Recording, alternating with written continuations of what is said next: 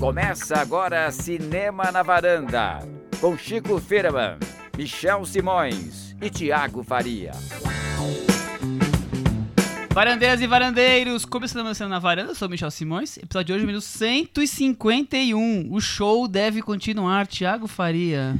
Pois é, Michel. Hoje não temos o Chico, infelizmente, aqui na varanda, presente aqui na Chico, varanda. O Chico Firman pegou um atestado. Pegou um atestado. É isso. E hoje é um episódio em que ele certamente cantaria muito, né? Não, hoje Ele daria um show. perdemos aqui. esse espetáculo de Chico Mercury. Mas, em compensação, temos uma convidada muito especial para falar sobre os filmes de hoje. Vamos substituí-lo à altura. Cecília Barroso. Olá, pessoal. Finalmente Vamos. aqui, depois de algumas participações. Sim, agora de verdade, presencialmente, na varanda real oficial. Muito bem. Cecília, conta pra gente o que, que você faz de cinema na vida. O que, que eu faço de cinema na Eu escrevo sobre cinema há algum tempinho. Já em 96 cobri meu primeiro festival, que foi o Festival de Verão um pouco. de- Isso é ruim que dá... demonstra a idade, né, gente? Ah, Mas você tá. começou com 14 anos. Comecei com 10. 10, exatamente. Comecei com 10 anos. É, e tem um blog, que agora é um site, tinha um blog, agora é um site, em que eu escrevi em 2001. São 17 Olha, mais Blog- velho que, o- blogueirinha. dos- que os nossos blogs. Cecília. É. E como é que é o nome do blog?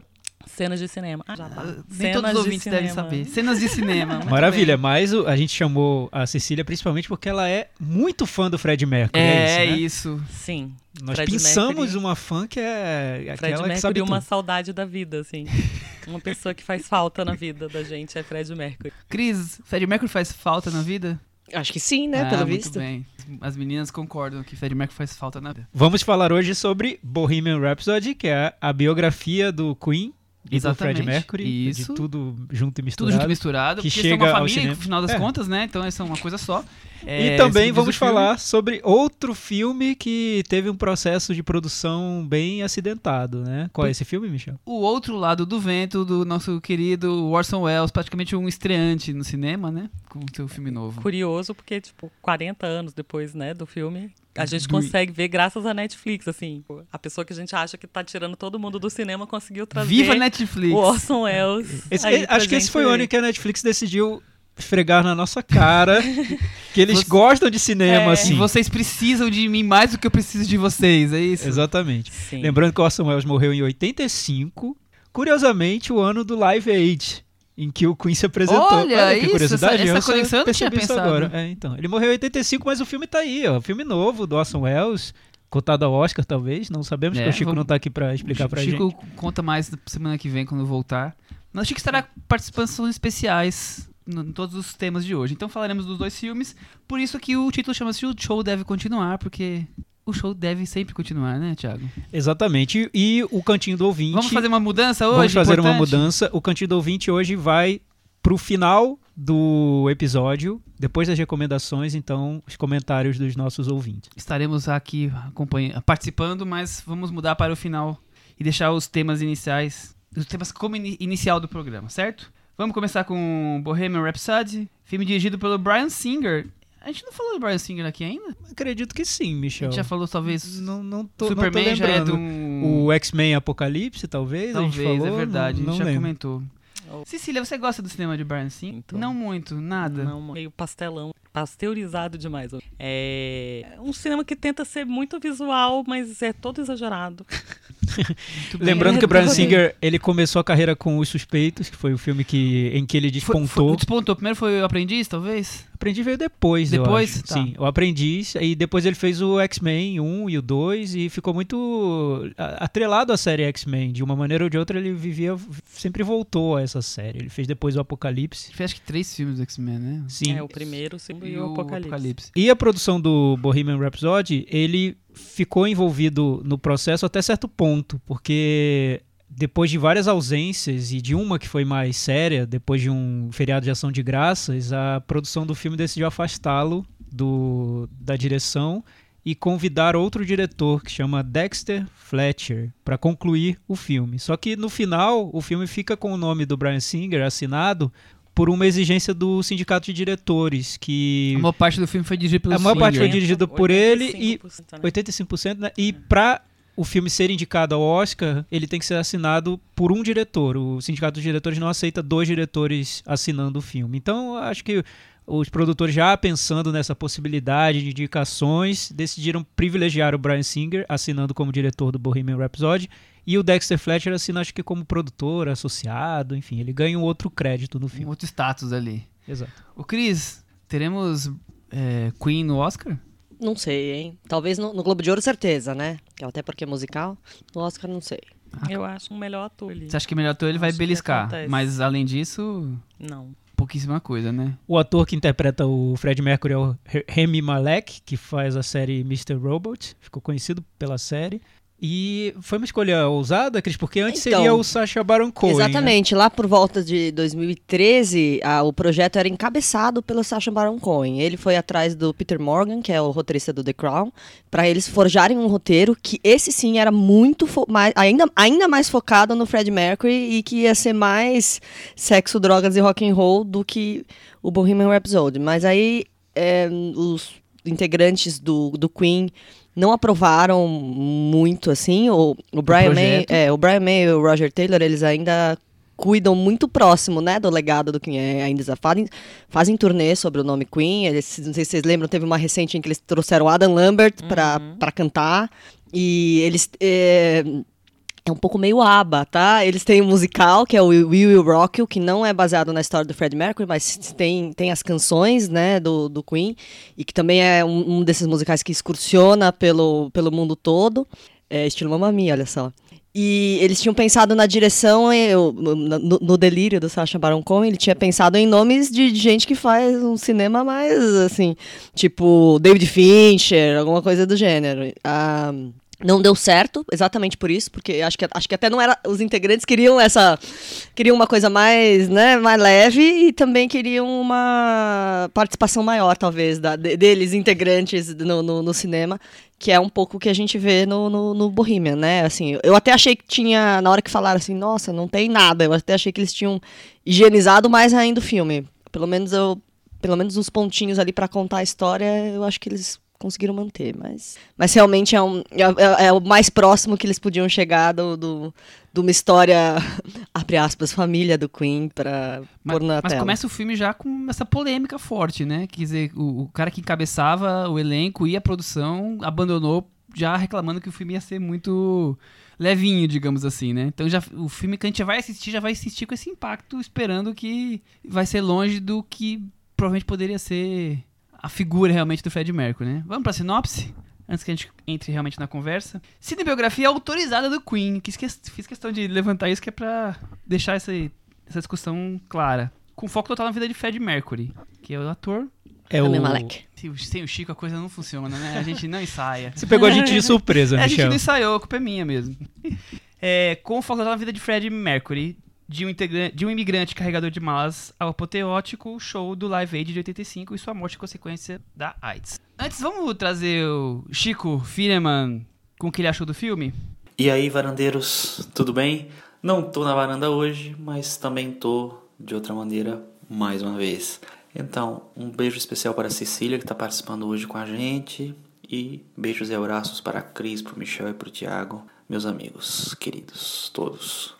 E é o seguinte, eu tava, fui ver esse filme do Queen, o Bohemian Rhapsody, e eu fiquei curioso com as reações que eu ouvi, que eu li na verdade, na internet. Dois, inclusive dois colegas nossos, o nosso ouvinte e leitor Carlos Lira, que relatou um caso lá de Belém do Pará, e a nossa querida Ana Clara, que participou da varanda já, que é nossa votante do, do Varanda Awards e tal.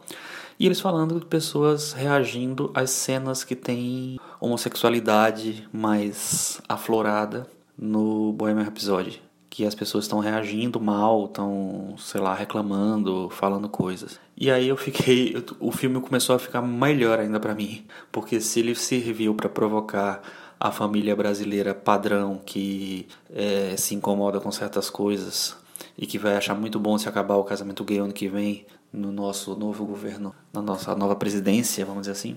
É, enfim, então eu acho que tá muito bem-vindo esse filme, maravilhoso, Metavaranda 10. Mentira, não é, não é, não, é pra isso tudo não. Mas é o seguinte, eu fui ver o Bohemian Episódio como acho que como você deve ver o filme. como um filme protocolar, porque é produzido pelo, pelo Brian May né, e pelo um dos outros do Queen, eu não lembro mais quem é. E é uma biografia oficial, vamos dizer assim. É um tem todo uma tá tudo filiado, né, a um gênero muito tradicional e em voga, inclusive que o cinema brasileiro adora emular. Então é um filme que eu acho que tem esses compromissos de ser uma coisa grande, uma coisa para a família. Parece que não para todas, né? Mas enfim, é...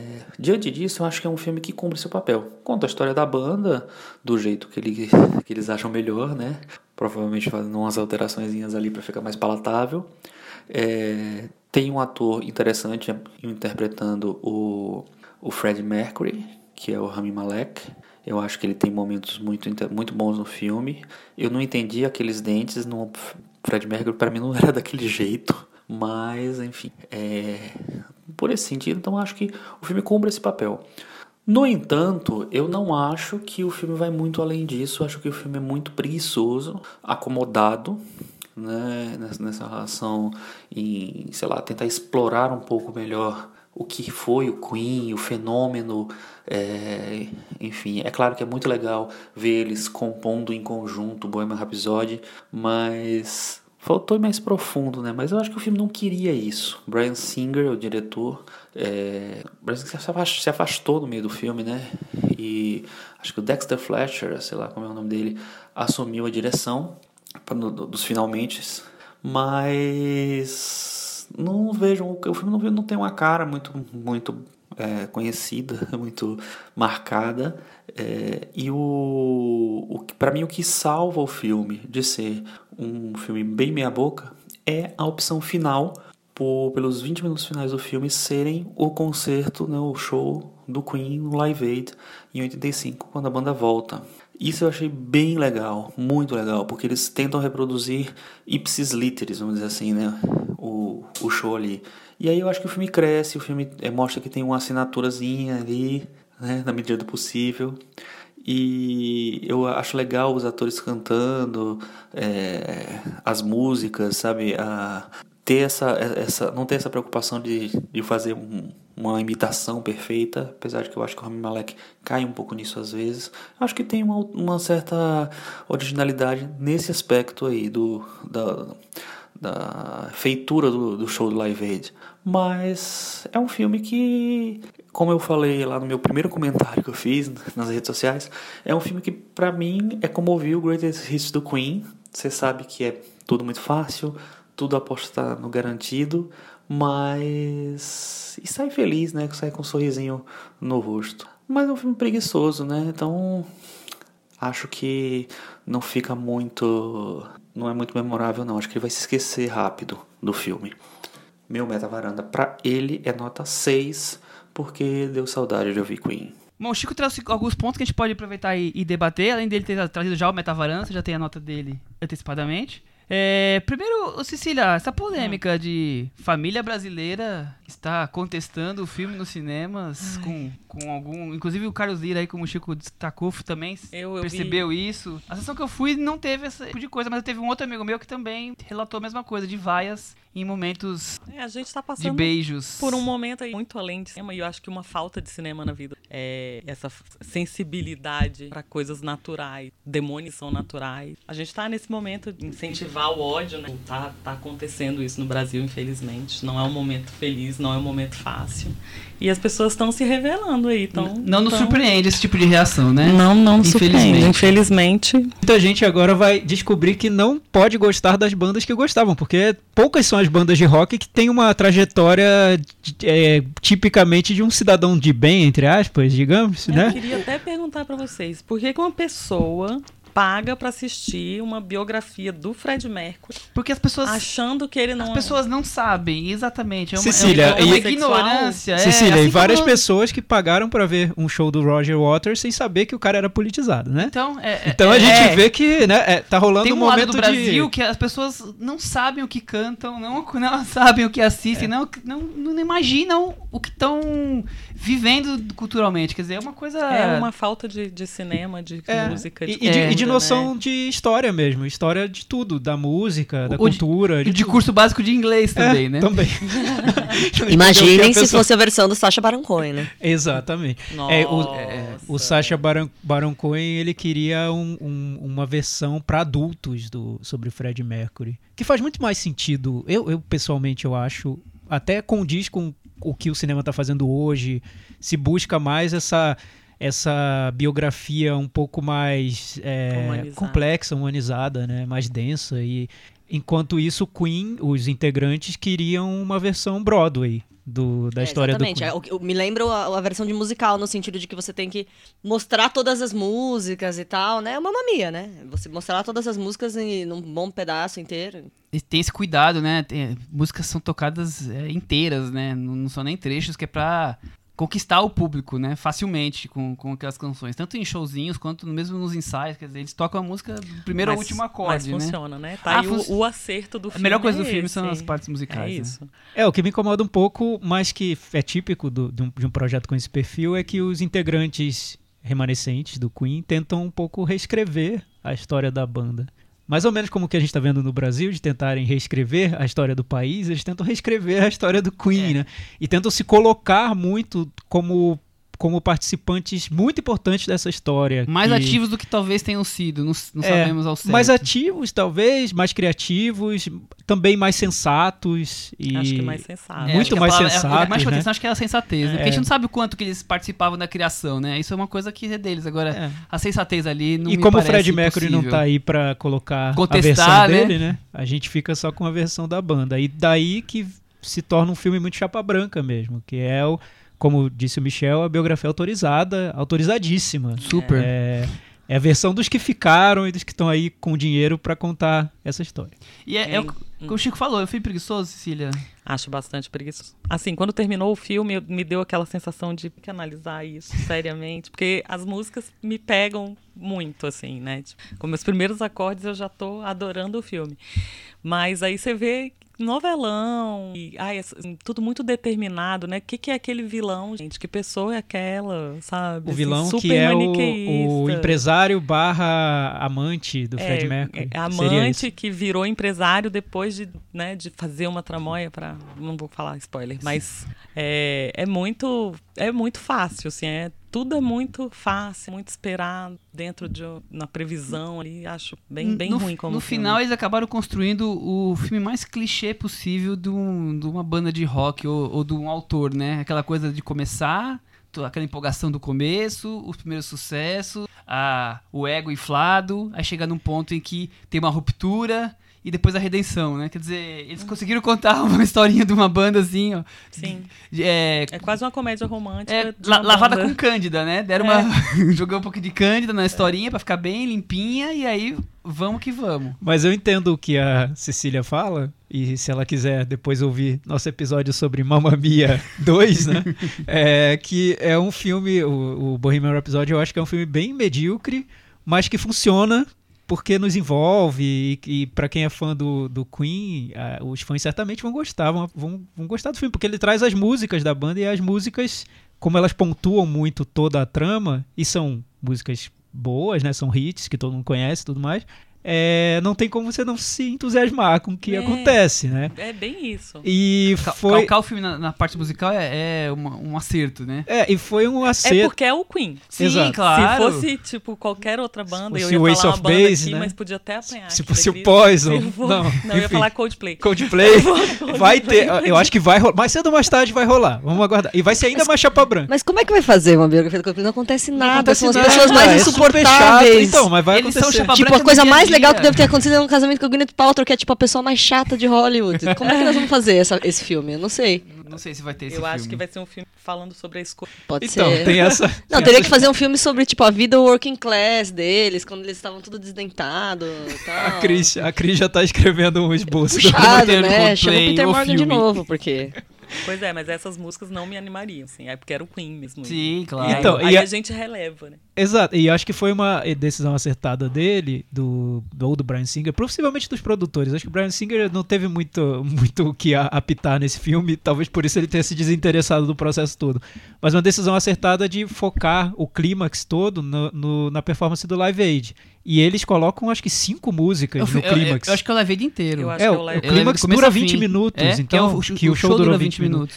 E Eu achei muito acertado, porque aí mostra toda a potência do Queen, o que o Queen representava, porque o Queen era uma banda forte de arena, era a banda que consolidou esse perfil dos super astros de rock que o enchem espetáculo estádios e apoteótico, é. Então E se fosse interação com o público. É, totalmente. exato, da interação, porque eles faziam como Eles pensavam músicas pra ter interação, é, né? eles, eles criavam hinos de, de rock e tudo mais. Então, mostrar o Live Aid, focar nisso, é, você acaba revelando muito mais sobre Queen do que todo o resto do filme. Toda a novelinha sobre como eles criaram cada música e como foi que eles fizeram um disco super ousado e que a crítica não gostou tanto assim. E o Fred Mercury com a, a relação dele com a namoradinha que virou o amor da vida dele. É, enfim, to- toda essa My novela E- não e- é tão importante Não, pra e- gente e quanto o show falou da das banda. músicas e como foram criadas, se você reparar bem, nem, nem isso é contado, né? É, Só, só, só do o- título. o- é, mas não foi co- contado como foi feito, né? Quer dizer, tem a reunião onde ele joga a ideia e depois vem com o negócio pronto, quer dizer... É porque é tudo muito superficial, é né? tudo É. superficial. Por exemplo, o Mas ela, ela aparece num criativo. outro momento Sim. com o pianinho que ele fala. Aparece, tipo, Não, é, acha tem- que é tem- tem esses promissor. momentos. É, ou, assim, ou a cena, que ele, ou a cena que ele tá no piano tocando, já no meio de Love of My Life, ele olha pra, pra, pro, pro, céu, pro, pro teto e, meu Deus, veio uma inspiração. E ele já tá no meio da música tocando. É, Ou seja, a inspiração veio depois que ele já tinha composto, enfim. É, então, momentos constrangedores. Não, é. Nossa, As co- assim. coisas estranhas acontecem no filme. É tudo muito superficial, na verdade, né? De- E, e é o formato que eles optam pra, por fazer. Nesse ponto, sinceramente, os fãs do Queen vão, vão me odiar pra sempre, mas tudo bem, já tô acostumado, mas eu acho o Mamma Mia mais criativo, porque o Mamma Mia ele cria todo um universo ABBA com uma história que não tem a ver com a trajetória da banda em si e inserem as músicas do ABBA ali naquela historinha de conto de fadas. Nesse é aquela coisa cartesiana mesmo, do ah, esse é o Fred Mercury, um garotinho que veio de uma família de imigrantes e olha como foi difícil a vida dele. Aí ele foi compondo músicas muito boas, foi fazendo sucesso e virou um astro do rock. É muito linear, simples, medíocre mesmo, né? Não tem nada criativo no, no- na Nada. composição do filme. Pensa em nada. Mas os fãs do Queen não vão ficar com raiva, não, porque o filme é isso. Eles Eu querem acho, ver o show, né? Eu Eles acho, querem ver as músicas. E eu acho também que condiz com Queen. Não dá nem pra dizer que foi um filme que não foi digno em relação à trajetória do Queen, porque o Queen foi uma banda sempre muito populista mesmo. Eles faziam o que as pessoas queriam ouvir. Eles mudaram muito durante a, a trajetória. Cada disco era muito diferente um do outro, cada single era diferente. Então é, é um filme pop, né? Um filme popularzão. Não, não, acho que não, não seria condizente com a história do Queen um filme mais alternativo, Bom, um filme agora mais a gente sujo. pode começar a ficar com raiva dele. É, exatamente. É, não, é sério. é, eu nunca vi o Queen como uma banda, uma banda transgressora, musicalmente, artisticamente. É uma banda populista, sempre foi. Transgressora não, mas ele- eles não, não inovavam? Eu tô perguntando Não porque você acho. sabe muito mais de Sim. música Não, do que, não do que acho, eu. não acho. Sinceramente, não. O- Colocar ópera com não, rock, tá, depois então, trazer a, é, a dance, eram- music. Eles tinham... Ou eles tá. seguiam já alguém que tava fazendo isso. Eu não sei, É, eu, eu, não, eu acho que é polêmico isso, porque o, o Queen realmente é, tem um disco específico que foi que é o disco em que o, o que o filme mostra, que é a Night at the Opera, que tem o Uhum. Bohemian Rhapsody, é um disco mais criativo. Eles tinham essa, esse desejo de ousar e criar um grande álbum, como era muito comum na época em que o disco foi feito, acho que é 75. É, só que e o filme mostra isso, achei, achei, até correto ele ter mostrado, porque ele poderia não ter mostrado e ter reescrito totalmente a história, mas ele mostra, a crítica se dividiu muito em relação ao disco, porque muitos viam o Queen como uma banda que faz- fazia pastiche de bandas melhores, que eles não eram Beatles, que eles não eram Beach Boys, eles não eram Pink Floyd, eles eram uma banda pop, uma banda populista mesmo, que queria agradar ao público e que tentavam mostrar que estavam fazendo uma obra-prima, e não conseguiam, não chegavam lá. Bohemian Rhapsody virou um clássico, é uma música excelente, inspirou músicas até muito mais sérias, como, os, digamos, Paranoid Android do Radiohead, mas no início, na origem, ela foi encarada pela crítica como uma música até meio ridícula, de muito pretensiosa para uma banda que não tinha tanta capacidade artística assim. Mas o que a gente não questiona, como a gente não questiona isso no ABBA, é a importância como uma banda de música pop. Ele, eles foram muito importantes, tiveram, criaram um estilo de rock de arena, como eu estava dizendo, e mas é, esse lado criativo, se foi uma banda que realmente inovou, que foi muito importante pro rock dos anos 70, para abrir no, como uma banda quase de vanguarda, não, não. Isso é uma história que a gente reescreveu com o tempo. Muito não bem. foi tão importante não. Muito bem. Eu eu queria só trazer um, um aspecto da parte dramática pra gente debater rapidinho, que é essa questão da solidão e do isolamento que o personagem entra, até pela questão da fama, mas também muito dele, que eu acho que é, o- é a única coisa que o filme tenta. Vamos ver aqui se vocês acham se ele consegue trazer como um arco dramático decente, digamos assim, além da coisa que eu e o Thiago já falamos do da historinha do, do cantor. O que, que você achou, Cecília? Eu acho que nada tem coitado do filme, né? Assim, as músicas são ótimas. E, e é isso que sobrou do funcionam filme. muito bem, mas eu acho que. Não, não só isso, não. A atuação do, do, Do Rami Malek, é sensacional. Tipo, no Live Aid você vê o Fred Mercury no palco. Sim. Pois é, vamos, sim. vamos, vamos abrir esse ponto aqui. Vamos pro que mas- importa. Rami mas, Malek. Pera, pera, não, deixa eu só Termina. voltar aqui na, na- E aí eu acho que tudo é muito. É é muito higienizado. É muito. Eu não consigo entrar em nenhuma história dessas. O que me emociona são as músicas, não é. Não tem é o que tá nada- sendo contado é, entre as músicas. E eu não, não, assim, eu até vejo que eles tentam com esse isolamento, mas sabe uma coisa que vai, só vai, você tá vendo ali, mas Ah, tá, é esperando isso, a próxima é. música. Cris, é, Rami Malek, você gostou da atuação dele? Gostei. Achei, ach- achei que, enfim, tem alguns momentos ali que você percebe que ele tá tentando forçar alguns trejeitos do, do Fred Mercury e tal. Mas no palco, principalmente, eu acho que funciona muito bem. Eu acho que é isso. No palco funciona muito bem. É, eu acho também, no palco só. Mas eu demorei muito pra entrar no filme porque eles usam um recurso pra criar, para crescer a, a O maxilar, boca, o maxilar dele, como se fosse uma dentadura que ele usa no filme. E aquilo foi uma distração pra mim. E chegou num ponto que eu tava me perguntando, era assim mesmo? Era, era, tão, era uma distração tão grande assim mesmo? E no final do filme eles exibem cenas do Fred Mercury no palco e não distraía não é tão tanto assim. assim. é. Não, é assim. É, eu, é, é- Era é- muito é polêmico. exagerado. Mas enfim. Era muito, assim, tipo, pelo amor de Deus, volta o bigode, era assim. É, é, Era é, muito, é, eu não- chamava eu- muita atenção. Eu nunca, eu nunca tinha percebido, mas eu fiquei com essa impressão. Até depois eu fui atrás de, de imagens pra saber se realmente. Porque eu vi muito a imagem do, do Fred Mercury. Eu, eu vivi num- numa casa que, enfim, meu padrasto era fã enlouquecido do Queen. Eu ouvi Queen minha vida inteira. É. O, meu- minha mãe e meu padrasto foram ao Rock in Rio em que o Queen 85. se apresentou, então acho que todo mundo que foi naquele Rock in Rio virou fã do Queen depois, porque foi tão marcante pra todo mundo, uma- um show que, enfim, tão empolgante e tudo mais. Só um parêntese, essa, a o Love of My Life no, no Rock in Rio, durante muito tempo, era, foi era a maior capela em shows, assim, né? Sim, é, é uma das Tipo, versões mais famosas do É, Queen do- é mundialmente. aqui é. no Brasil, assim, muito legal isso. Pois é, mas nunca E é ficou pra mim. essa, essa cena, eu achei, de, de- deles de mostrando como é que. Principalmente a cena que ele mostra pra, pra esposa, o comecinho do, do público cantando, ele falando. Achei que eles não estavam entendendo nada do que eu tava falando, depois acontece isso. Eu achei bem emocionante, assim, pra gente que é Se brasileiro. fosse hoje em dia, as pessoas não iam estar entendendo nada mesmo. É. Roger Waters que o diga. É verdade.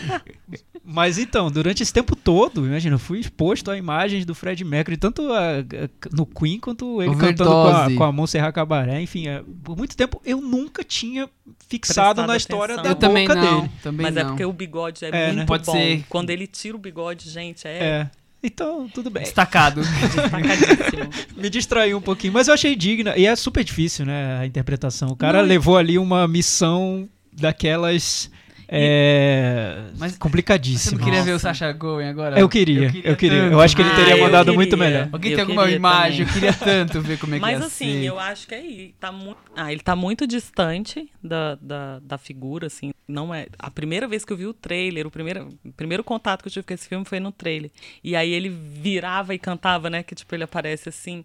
Eu olhei pro Rodrigo, meu filho, ele olhou pra mim e falou assim: Nossa, vai dar muito errado. eu falei, é, vai dar, acho que vai. Acho que sim, acho que sim. E não, eu acho que ele consegue mesmo A energia no palco, É. né? Ele conseguiu, sim, também acho. E, e não só no Live Aid, tipo, todas as horas em que ele tá no palco, ele é muito Fred Mercury. É um acerto E- do filme privilegiar o palco, né? Porque era ali que o Queen, Era o é, Queen. habitava. É, É. Era, era, o, era o, o grande momento da banda. É. Era uma banda de palco mesmo, né? Não dá pra entender de, o- de outra maneira. Mas você falou sobre Rock in Rio, e aí pro público brasileiro vai ser um momento em que todo mundo vai, vai se identificar, porque mostra o, o Fred Mercury no Rio de Janeiro, no hotel. Nossa, aquela cena é tem a horrível, cena do-? Nossa, é da horrível. cidade na janela. Aquela cena é horrível. É, o, o show em si, acho que eles reproduzem bem, porque é uma multidão enorme e eles fazem num cenário ali meio. Parece que eles estão num- num- numa selva, né? Tem umas montanhas com nuvens atrás. E acho que era meio que assim, a, a imagem do Rock in Rio que eu, que eu faço na minha cabeça. Acho que foi bem construído. A gente tem um problema de cronologia no filme, que. Completamente abandonada É. pra interesse próprio, né? É, eu, eu, enfim, detesto me apegar a isso. Até na- no podcast passado a gente falou sobre o filme do Spike Lee, Infiltrado na Clã. O Hélio tava ali, fix- é, ali fixando na, na cronologia. E você, no- e você falando que não dizer precisa, que não importante. precisa. Enfim, mas nesse caso me incomodou bastante, porque eles jogaram o Rock in Rio no filme pros anos 70, né? Rock in Rio que ocorreu em 85, no mesmo ano do Live Aid, um pouquinho antes do Live Aid. E o filme joga o Rock in Rio lá pros anos 70. É, ele Eu não joga, mas ele deixa joga subentendido, né? 70, Mas eu acho que ele põe uma- um espaço temporal muito pequeno pro Live Aid É, e o Rock também. in Rio, que foram seis meses, né? Fica Assim, parecendo Foram, que foram faz anos e só É. foi em seis meses. eu E o, filme, e o filme. cri- É, eu acho que aí teve, é, o, o- depois eu li que o, o Queen se apresentou aqui no Brasil, no Morumbi, em 81, mas a apresentação do filme é claramente o Rock in Rio. Ele tá no Rio, enfim. É, eles mudaram a cronologia ali e eles criam alguns arcos dentro do filme para tornar a história mais interessante. Um dos arcos é a relação dele com a Mary, que é a namoradinha dele. O outro é a ida dele para Alemanha depois que ele rompe com o então essa crise dentro da banda. E depois tem uma- um terceiro arco que eu acho que é o, me- o melhor, o que funciona de um jeito mais correto, como na, na narrativa do filme e tudo, que é quando ele descobre que tem é, o vírus do, do HIV e, e aí ele começa a se preparar para a apresentação do Live Aid com alguns problemas ali na voz, ele não sabe se vai conseguir fazer uma apresentação digna ou não. E, cria- e o filme cria todo aquele suspense pra gente saber se Nossa. aquilo vai rolar ou se não vai rolar.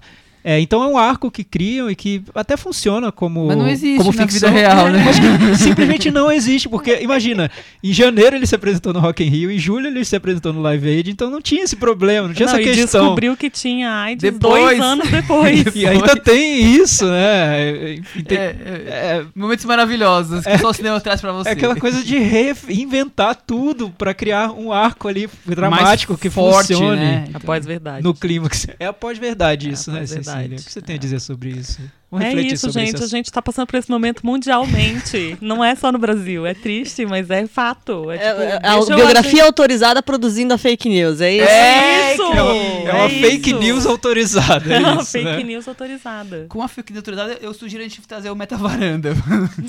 Cris Lume. Eu vou, pe- pelo show do Live Aid aí, eu vou dar 5. Muito bem. E aí, Cecília? Então, eu tinha dado seis. Porque eu fiquei mesmo tocada com as músicas. Mas você vai pensando no filme. Não... Vai diminuindo. É, Cinco. Ah, eu esqueci de falar que eu senti muita falta do David Bowie. Eu, eu, eu acho que tem esse, o filme tem esse problema. Ele vai falando assim, ah, agora a gente tá fazendo sucesso, agora a gente tá fazendo. aí mostra os shows e tal. Mas não, não, não, não, não coloca eles numa.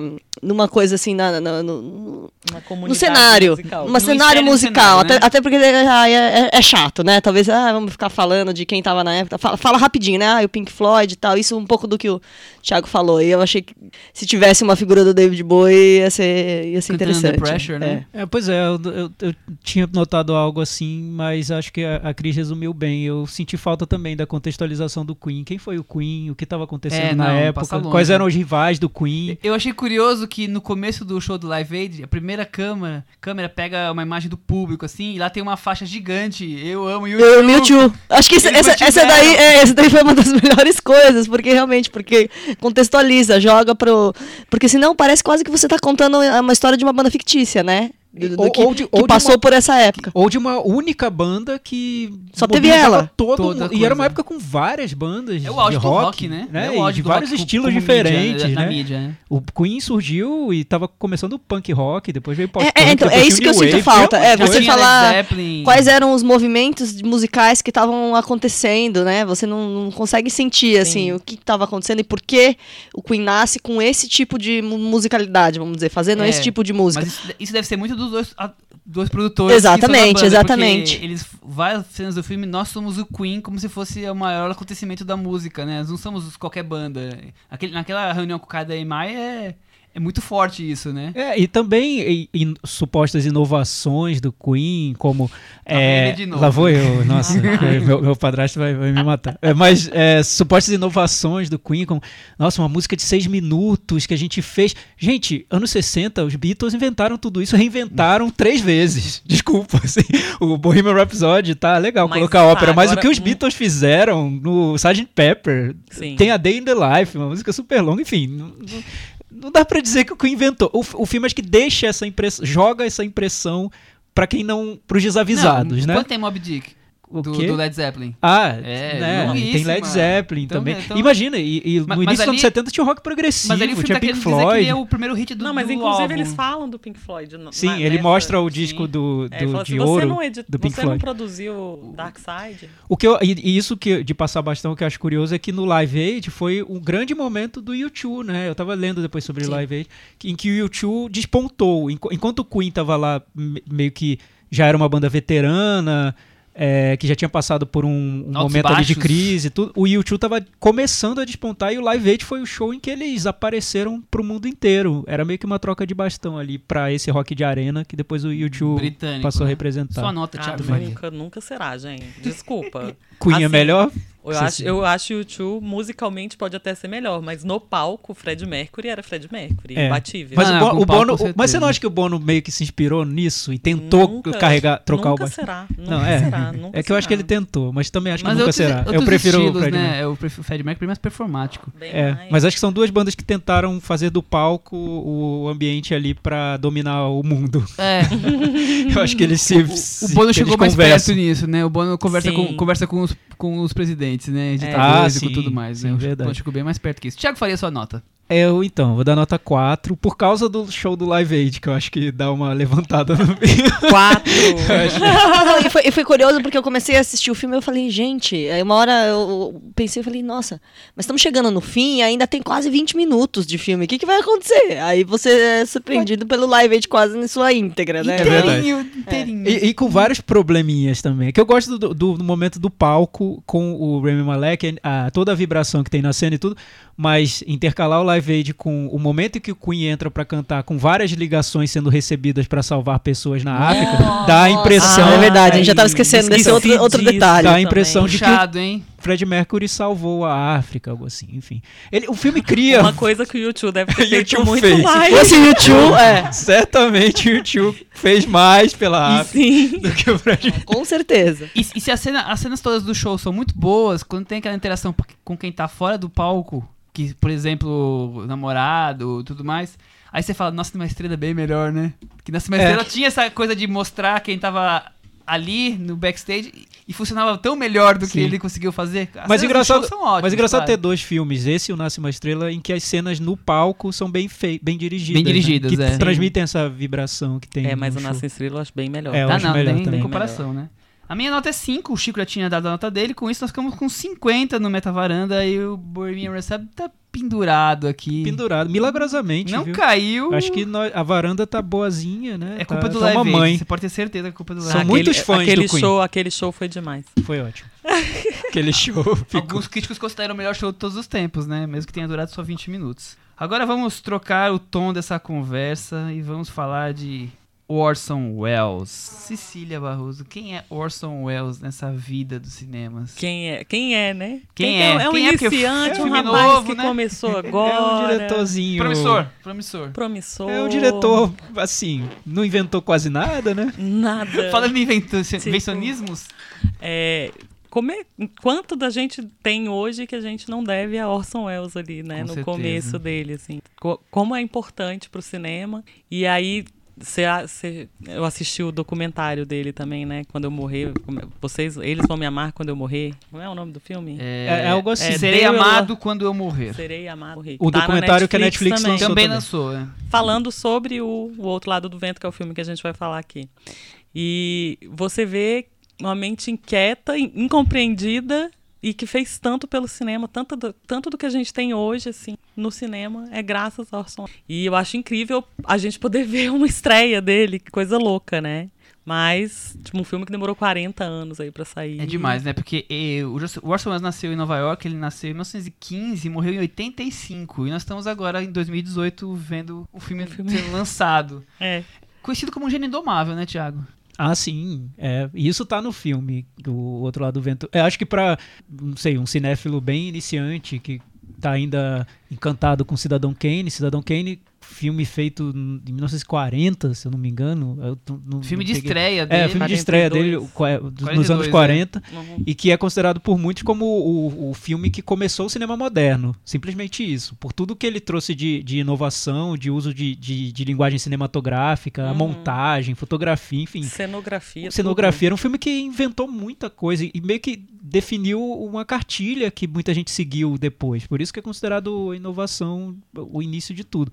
Então, para muita gente que ainda tá encantada com Cidadão Kane, assistir ao outro lado do vento pode provocar um efeito de, de choque. Que Que, que diretor é esse? né? O que aconteceu com ele? O cara inventou a base do cinema moderno e ele foi para um lado de, de experimentação, de vanguarda, de ra- ruptura que não tem nada mais a ver com isso. É como se ele tivesse inventado a cartilha e jogado no lixo É, mas até aí. pra tem- ele. Mas tem um processo Tem, até aí, tem, né? tem, de- tem que, vários Se não me filmes. engano, são 15 longas que ele lançou. Sim, sim, tem vários filmes. E tem, e tem- e tem um processo, e tem um processo longo de, de, de conflitos dentro de Hollywood, dentro da indústria. Dificuldades de fazer filmes e de levar o Hum. olhar dele pro cinema. um exílio né, de ano, teve que sair de lá. Porque... Mas eu acho dinheiro muito pra fazer curioso pensar nesses dois filmes, assim. Você vê que ele começa com uma, um documentário falso, todo num...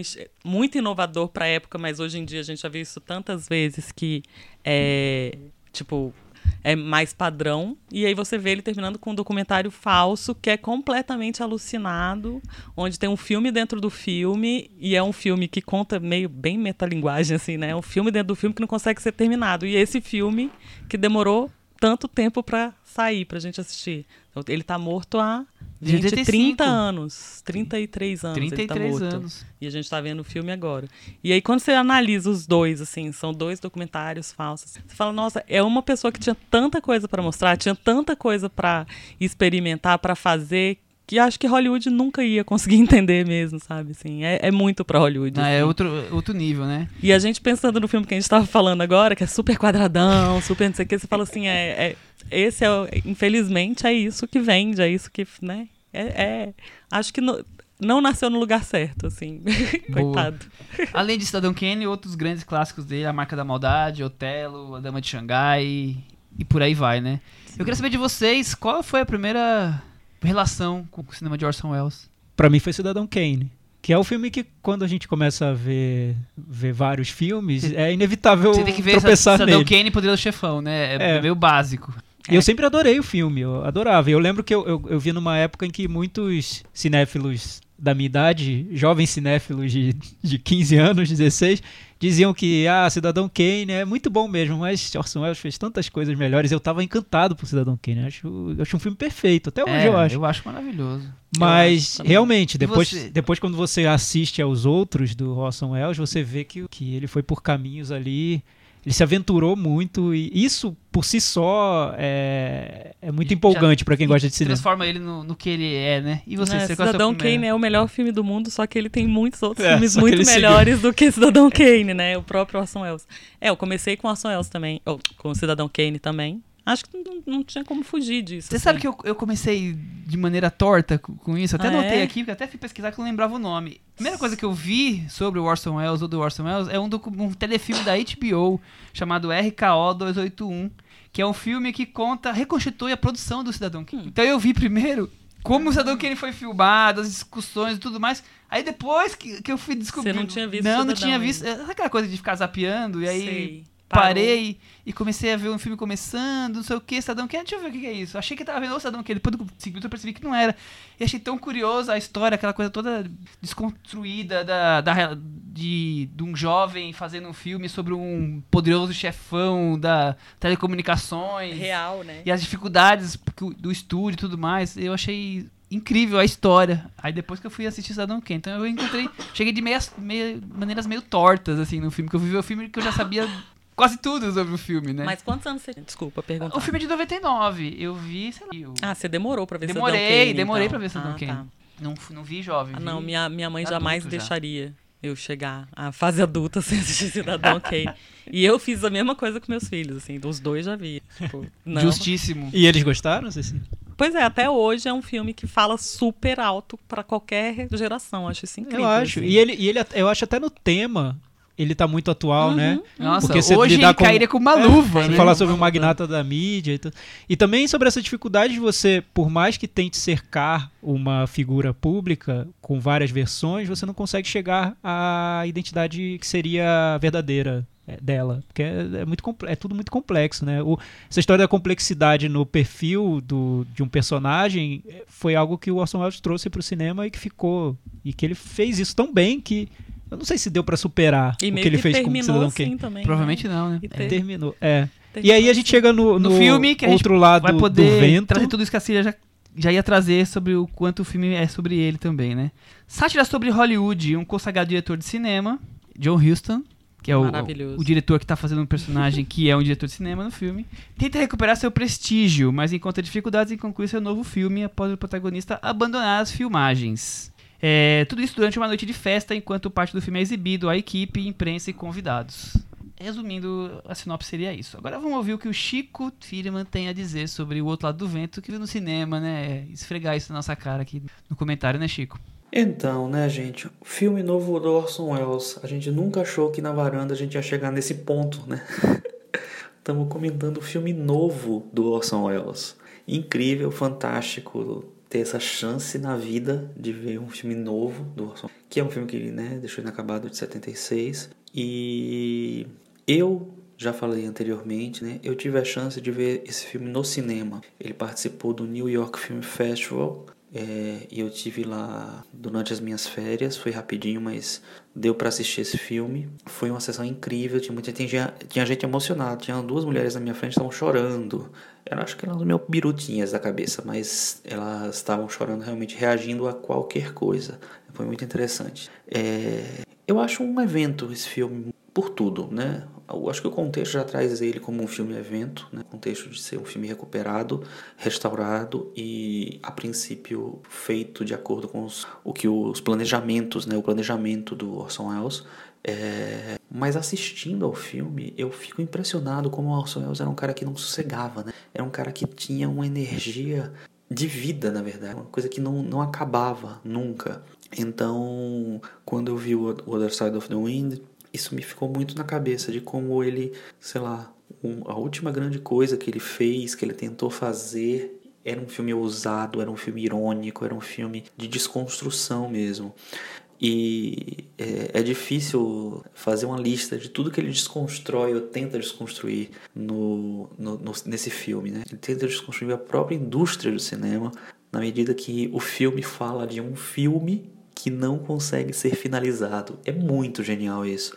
É muito genial. Eu não tenho ideia se, o, se isso foi uma coisa proposital que aconteceu por causa do, do entorno, né, das bastidores do, da produção do filme, ou se é um, é um do destino, uma premonição macabra do Orson. É muito genial a maneira como isso, é, essa, essas coisas estão interligadas, o filme e o que aconteceu com ele. E ele não só desconstrói a indústria do cinema, não, né, mostra como toda a- os bastidores as picuinhas ali, não. Ele tenta desconstruir a imprensa, desconstrói a própria narrativa, desconstrói a lógica, desconstrói a fotografia. O filme fica assim intercalando cenas de preto e branco e, e coloridas o tempo inteiro. Para mim, uma das grandes fotografias do ano. E uma das grandes montagens do ano também, acho uma montagem elétrica, anárquica, louca, sabe? Que fica tentando. é, que cria vida a partir dali, né? A montagem é, é a- o motor primal do cinema, né? O, o motor principal, é o que diferencia o cinema de- das outras formas de linguagem. Então, eu acho que justificar o uso da montagem é sempre muito interessante. Eu acho que ele faz de maneira brilhante aí. Para mim, é um, é um descendente, é um irmão do É For Fake, né? do Verdades Mentiras, é, mas tem uma identidade muito própria, né? E eu acho incrível como. Eu vi o filme em inglês, né? Não tinha legenda lá projetada, e às vezes me perdi algum diálogo, assim. Então, é, mesmo assim, é, o filme me deixou vidrado o tempo inteiro no, em, em, como ele é cínico, né? Em como ele consegue entrar nesse universo, universo dos bastidores do cinema de uma maneira muito cínica. E o Orson Welles fazendo isso foi uma coisa, desculpa, maravilhosa, maravilhosa mesmo. É, queria muito que a Netflix tivesse essa iniciativa com outros projetos que foram interrompidos, porque que coisa maravilhosa trazer esse material para a vida. Enfim, eu acho que é um filme que, sei lá, que me deixa muito ligado inteiro. Me inspira mesmo, porque, sei lá, é um filme que exige que você esteja conectado com ele. Eu acho que é um filme que muita gente não vai entender ou não vai, sei lá, vai achar uma porcaria, porque tem todas as experimentações que o Bolsonaro quis fazer. E inclusive naquelas partes lá do, dos cenários do western lá do, do filme dentro do filme às vezes me parecia Jodorowsky sabe? Uma coisa meio etérea e ao mesmo tempo no deserto e ao mesmo tempo meio meio rocambolesca meio mítica sei lá. Eu achei que o filme tem ele para dar conta desse filme precisaria de uns 5 anos analisando ele. É, mas é isso, eu adorei o filme, gosto demais de ver o filme e. É, aí, só uma coisa para terminar. No, quando eu escrevi um comentário rápido sobre o filme depois que eu vi, eu disse assim: é, é tipo um Zabriskie Point sem a política ou um filme do Jodorowsky sem o bizarro, uma mistura única. Mas na verdade eu acho que tem política e tem bizarro. As duas coisas também estão lá, apesar de não serem tão, sei lá, na primeira, a primeira vista. É, filmaço maravilhoso. Meu meta-varanda para ele é 8. Aliás, 8,5. 8,5. Bom, o Chico também já deixou a metavaranda dele, então já temos aqui a opinião dele. É, Cecília, ele disse que o, o, esse lançamento da Netflix é um filme evento e que ele gosta muito de, do filme ter seguido o planejamento nos anotações e tudo mais que o Orson tinha deixado, quer dizer, uma coisa mais mantendo as raízes do que tinha filme planejado. Você acha que é realmente um filme evento esse lançamento 40 ah, anos depois? Com certeza, acho que qualquer pessoa que lançasse um Orson Welles agora seguindo as anotações. Mas antes de eu falar, eu quero aqui falar que eu tô com muita inveja dele ter visto esse filme no é. cinema. Eu queria muito ter visto esse filme Puxado, no cinema. Né? Bom, mas então, acho que é um filme evento. Qualquer pessoa que lançasse esse filme do, do Orson Welles foi a Netflix, mas assim, você recuperar essa história, você conseguir resgatar essas. essas são 100 horas, né? Você resgatar esse, essa quantidade de, de filme, você montar e conseguir levar para o cinema, no caso do Chico, pra gente na televisão, é, é um evento. É um evento na, na, na história do cinema. Assim, você conseguiu concluir uma história que estava abandonada aí que merecia ser concluída. Perdida, né? né? Ô, Tiago, antes de você falar sobre isso, teve, teve varandeiro que assistiu também no cinema, né? Teve, teve sim. A gente tem um comentário aqui no nosso. Eu, o cantinho do, ouvinte cantinho do ouvinte vai, ser, vai ficar pro, pro final do episódio, mas o Tomás Amâncio. Ele tinha deixado na semana passada um comentário sobre o filme. Ele teve a chance de ver lá em Nova York, numa exibição que teve a participação do crítico Jonathan Rosenbaum e do produtor do filme. É, de seguinte, foi bem interessante ouvir eles falando sobre o processo de transformar 100 horas de gravação, mais um monte de notas e roteiros em duas horas de filme. Ao que parece, a Oja Kodar, que faz a atriz do filme dentro do filme, e que foi parceira do Orson Welles na concepção do, do longa e também do F for Fake, que é o último filme oficial dele, foi o último filme da carreira do Orson Welles. É, ela teve uma participação importante no processo, inclusive em várias decisões de edição e afins. Mas o fato de ela morar meio isolada no interior da Croácia não permitiu que o papel dela fosse maior na produção. Acho que pensar na complexidade desse processo ajuda a entender o resultado final do filme, que, a meu ver, é uma baguncinha deliciosa. Mas nessa baguncinha tem um monte de coisas interessantíssimas. É, então, esse é o comentário do Tomás Amâncio. É uma, uma boa definição. Uma definição leve para um filme denso, denso, né? Difícil, complexo. a história da produção do filme, aliás, eu recomendo que vocês procurem até, não sei, no, em entrevistas, no YouTube, no, no Wikipedia. Ela é interessantíssima. Tem nesse documentário Tem no docu- contando o direitinho. documentário que- fala sobre isso. Então, o documentário. é esse e é e- enriquecedor. E assim, é até difícil, talvez, quem viu, como eu a Cecília, falar do filme sem ser um pouco influenciado pelo próprio documentário, Sim, né? Sim. Porque conta várias coisas que talvez É, eu até ia influenciem. falar dessa da, da atriz. Oia. Oi, a Kodak. Oia. É, a cena de, que tem uma cena maravilhosa de sexo Sim. no carro. E aí eles contam a produção dessa cena. E aí, tipo assim, foi uma cena que tem pedaço que demorou três anos pra filmar, assim. Filmou Uma outra o começo, parte. na- uma parte no- num ano, e três anos depois concluiu. Tipo, é muito maluco você pensar nisso, assim. Tipo, É.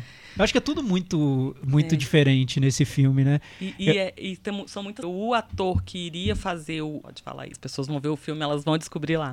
Mas o- um dos atores, que era um, do- um, o protagon, um dos protagonistas do filme, tipo, abandona o filme que nem o protagonista do filme não concluído. do- então, assim, tudo muito misturado, muito maluco, acho muito A incrível. vida imita a arte, assim, enraizado, né? E muito ele, muito todo mundo da vida dele. É, é muito interessante. É. Não, vale muito assistir. Eu gosto- O nome Serei Amado Quando Eu Morrer, dirigido pelo Morgan Neville, também no Netflix. Eu gosto da definição do Chico de que é um filme evento, porque eu vejo mais assim, por esse aspecto mesmo. Eu Acho que o cinema acaba criando ilusões para quem assiste, e nesse caso, inevitável, né? E nesse caso, a ilus- uma das ilusões é de que esse é um filme do Orson Welles. Eu não acho que seja. Acho que esse, esse é um filme feito de vários fragmentos que o Orson Welles dirigiu e que várias pessoas, várias mãos é, tiveram acesso a esses fragmentos e no final temos um filme. Mas a gente sabe que o filme que estava na cabeça do Orson Welles muito possivelmente é outra coisa que a gente nunca vai saber o que é e que deve ser totalmente diferente, né? É, Não acho Eu também não caso. acho tanto, Eu acho mas, sim. mas pode ser que sim. Por quê? Eu vou, vou tentar explicar. É que tá, para quem não viu o filme, a gente tá contando aqui que ele deixou anotações, filmou alguns trechos, filmou 40 minutos, tem vários não, o fragmentos. não estava editado. 40 minutos já estavam editados e tudo mais. Só que um aspecto nessa fase final do cinema do Orson Welles que é gritante, é o, talvez o principal, é a maneira como ele organizava todas essas imagens, é como ele editava isso e como ele transformava isso num fluxo que era quase fluxo de consciência mesmo, algo que não, não era muito abstrato, não dava pra você transformar num- numa narrativa linear. Existiam as ideias, mas era tudo muito picotado, muito filtrado pela sensibilidade do Orson Welles. Então, esse processo inicial da captação das imagens, das cenas e, e roteiro, enfim, é só uma etapa do que seria o filme concluído. O filme concluído é, deve muito mais à maneira como Orson Welles organizaria essas imagens do que o projeto em si. Então, eu não sei se seria. Eu tenho certeza que não seria esse filme. E não sei qual seria também. Não faço a menor ideia. Eu acho muito interessante o, o esforço, e porque era um filme que a gente queria ver. E o Orson falou muito sobre ele. A história do filme é muito longa. Ele deixou muita coisa escrita, ele deu muitas entrevistas sobre o filme. É um processo super cuidadoso, porque envolve pessoas que participaram do, do filme inicialmente. O Peter Bogdanovich, que é ator do filme, diretor também, ele participou como consultor. Tem o Frank Marshall, que virou diretor e que na época trabalhou na produção do filme, ele também está no processo. Então, a Netflix foi Ele- super acho cuidadosa. que o Peter, ele termina o filme. Ele fez, É, ele fez acho- até a narração em off do É, ele- filme. Não, não. Eu Ele acho participou que quem, quem monta pra o terminar o filme... filme. é- Não, não, não. Eu tenho, calma aí. Eu tenho as informações aqui. Tem um montador chamado Bob Murawski Ah, não, que fez ele, Guerra ao acompanha, ele Terror. acompanha como um diretor. acompanha- ele acompanha o- o- É, é, o- ele é- sabe que é o o documentário Peter. fala sobre isso. Perfeito. O quanto o Peter participa. É, então, Peter Bogdanovich participa, o editor Bob Murawski, que fez Guerra ao Terror, ele cuidou, ele meio que supervisionou a edição. O produtor do filme é um polonês, Filip Jan Rimsa, que é o cara que coordena todo o projeto. É, tem vários consultores. O, o filme originalmente não tinha trilha sonora, então o Michel Legrand ele fez a trilha sonora agora pro filme. O cara que queria desenvolver mais esse projeto por muito tempo, que era o fotógrafo Gary Graver, ele morreu Morreu, é. no início do- dos anos 2000. É, uma das cenas principais que seriam do filme, que é uma cena trágica, enfim, não foi feita e não tá no filme. É, Sim, a narração tá. em off também não, tava, não tinha sido Mas feita. tem a cartela avisando, hein? É. É, enfim. é, então, eu, eu entendo, eu acho ótimo, é pra festejar, é pra exibir em festivais, é pra gente celebrar, mas é, também, desculpa acabar um pouco com essa ilusão, não é o filme. E não seria, porque o Welles não tá vivo, gente. Ele morreu em Sim, é, 1975. é o que foi possível Tá, transformar então, no é o filme. possível. É, é. O que foi Não, possível mas- ser feito, mas não é o filme. Desculpa, mas eu gente, não acho é. que, que. Mas eu acho que é, que é um pouco mais fiel do que você É, está imaginando. Mas eu assim, acho que- é, é subjetivo isso. É subjetivo. É mais ou menos, gente. Tá, Nunca eu a gente entendo. vai Tu- saber, tudo, né? tipo, você- a gente pode dizer, é mais fiel do que tudo. Enfim, É tá subjetivo, ótimo. É, cada um vai ter Mas sua opinião. eu acho que a- o, o Orson Welles estava num nível de abstração no cinema dele que é mais ou menos como se o David Lynch tivesse deixado anotações de um filme totalmente incompleto dele, com cenas que foram editadas, outras não, cenas filmadas e tal, e alguém, 20 anos depois, 30 anos depois da morte dele, decide editar e lançar. Traduzir aquilo. A gente sabe, quem acompanha o David Lynch sabe que a maneira como ele constrói a narrativa, como ele cria um fluxo nas imagens para criar ritmo no filme é quase 80% do que é legal no cinema dele. Então não dá pra dizer que o filme que ele não montou, que ele não concluiu, é o filme dele. Não é, no máximo é um documentário sobre o filme que ele teria feito se as anotações dele tivessem sido respeitadas por ele, enfim, é, Eu não sei, eu, eu, eu vejo muito dele no filme. Ah, real, eu vejo o também, real eu oficial, vejo. assim. não- Eu vejo. não- acho que você tá sendo pu- purista demais. assim. Não, pior que, pior que não. Eu, Não, eu enfim, assim, eu gosto de eu- ver. eu- eu gosto de ver entendo- as cenas. Eu, Eu, gosto de entendo ver o que as você cenas. tá falando, mas, por exemplo, a construção em que ele, ele você pega, faz toda aquela. A, quem é esse diretor, né? Que o filme. São dois filmes. Quem é esse diretor, não sei o quê. É muito ele, assim.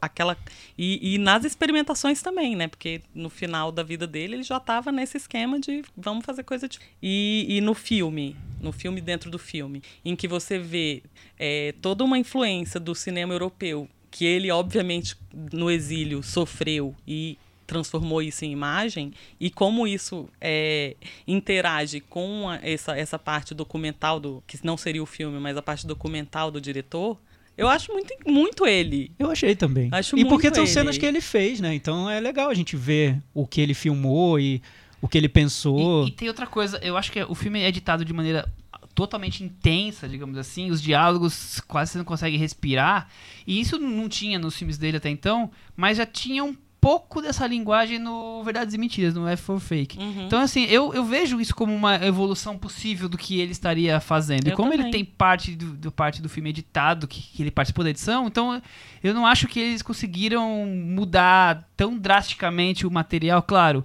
a escolha das cenas, das sequências, provavelmente sim, mas já tinha coisa pronta. Então, quando você tem uma coisa pronta, você não consegue fazer uma coisa tão aberração aquilo E você já tem tem pré-pronto.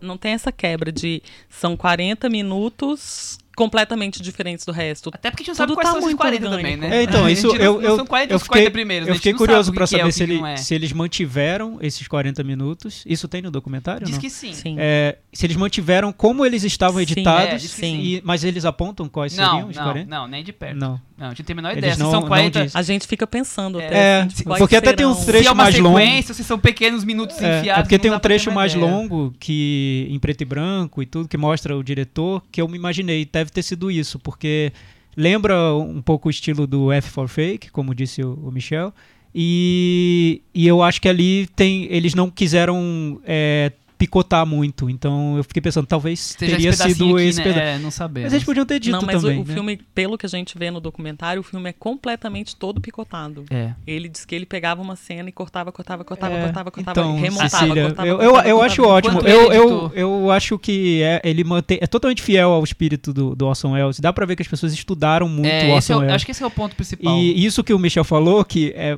a pessoa já tentar prever o que o Orson Welles teria feito depois do F É, for mas Fake. Beleza. Ai, ele Perfe- vai ficar insistindo. Não, não vou, não vou, gente. É que, é que eu acho importante a gente deixar claro que não é um, o filme do, não é um filme do Orson Welles que foi descoberto e agora está sendo lançado. É um filme totalmente montado, Ah, não, né? certeza, Assim, é um sim, filme que estava perdido, que tinha fragmentos dele. Por ali. isso que o filme é completamente imperfeito. Até porque a gente tem dúvidas do quanto seria fielmente o que o filme do, do Orson Welles estaria fazendo se ele estivesse vivo. é. Sim, e, e o filme que ele teria feito possivelmente seria parecido em vários aspectos, teria um ritmo parecido. né? Uhum. Porque o que ele, ele disse várias vezes em, em várias entrevistas que, que ele queria que o filme dentro do filme, que é esse filme psicodélico, que lembra até o Zabriskie Point do An- Antonioni. Uhum. Depois eu li que ele detestava o Antonioni. Então pode ser uma paródia do Zabriskie Point ou paródia do estilo do que o Antonioni estava fazendo. Tem Enfim, Antonioni, tem, tem Antonioni. Antonioni. O, o- o documentário conta coisas como, por exemplo, a casa onde é filmado é a casa vizinha ao casa do Zabriskie Point. Sim, ele, não. ele escolheu propositadamente a casa vizinha que foi É, explodida então, Zabriskie Point. Mas sim, verdade. Mas ao ele mesmo falou que tempo. ia fazer um filme muito maior. É, É. então, mas ao mesmo tempo ele não era fã do, do Antonioni. Mas e o- ele criticava muito o Antonioni. Mas o filme tem muito de à noite, né? Tem muito. Então, Michel, Aí você fica pensando Eu que. Porque. eu é, entendo a sua interpretação, mas existe, Não, mas assim, existem ele tá criticando, na verdade. Sim, é, ele tá mostrando que ele não gosta. Ele Exatamente. tá querendo mostrar, olha só como o meu jeito de fazer esse cinema europeu que vocês faziam nos 70. Olha só como eu faço.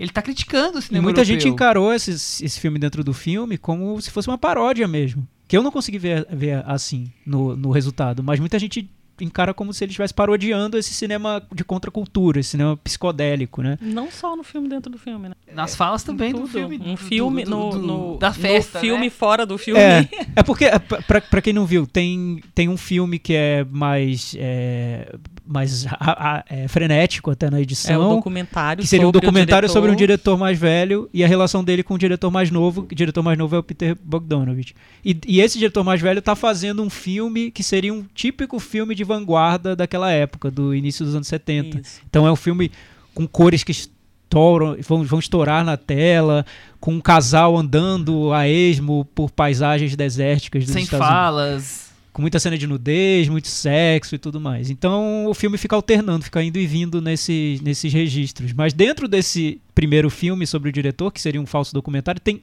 muitos registros visuais diferentes. Tem preto e Hum. branco colorido, tem Inclusive, 6 milímetros, 35 janelas milímetros, diferentes. Janelas, janelas diferentes. diferentes. Enfim, tem uma, uma, uma vontade de criação que é muito grande ali. E ele falou sobre tudo isso, o Orson Welles, né? Então ele deixou muito... Ele falou tanto sobre o filme que eu imagino que quem Não tava tão reconstruiu... difícil querer terminar, né? Não fica, não fica tão difícil. E é digno, eu acho, a gente ter esse filme.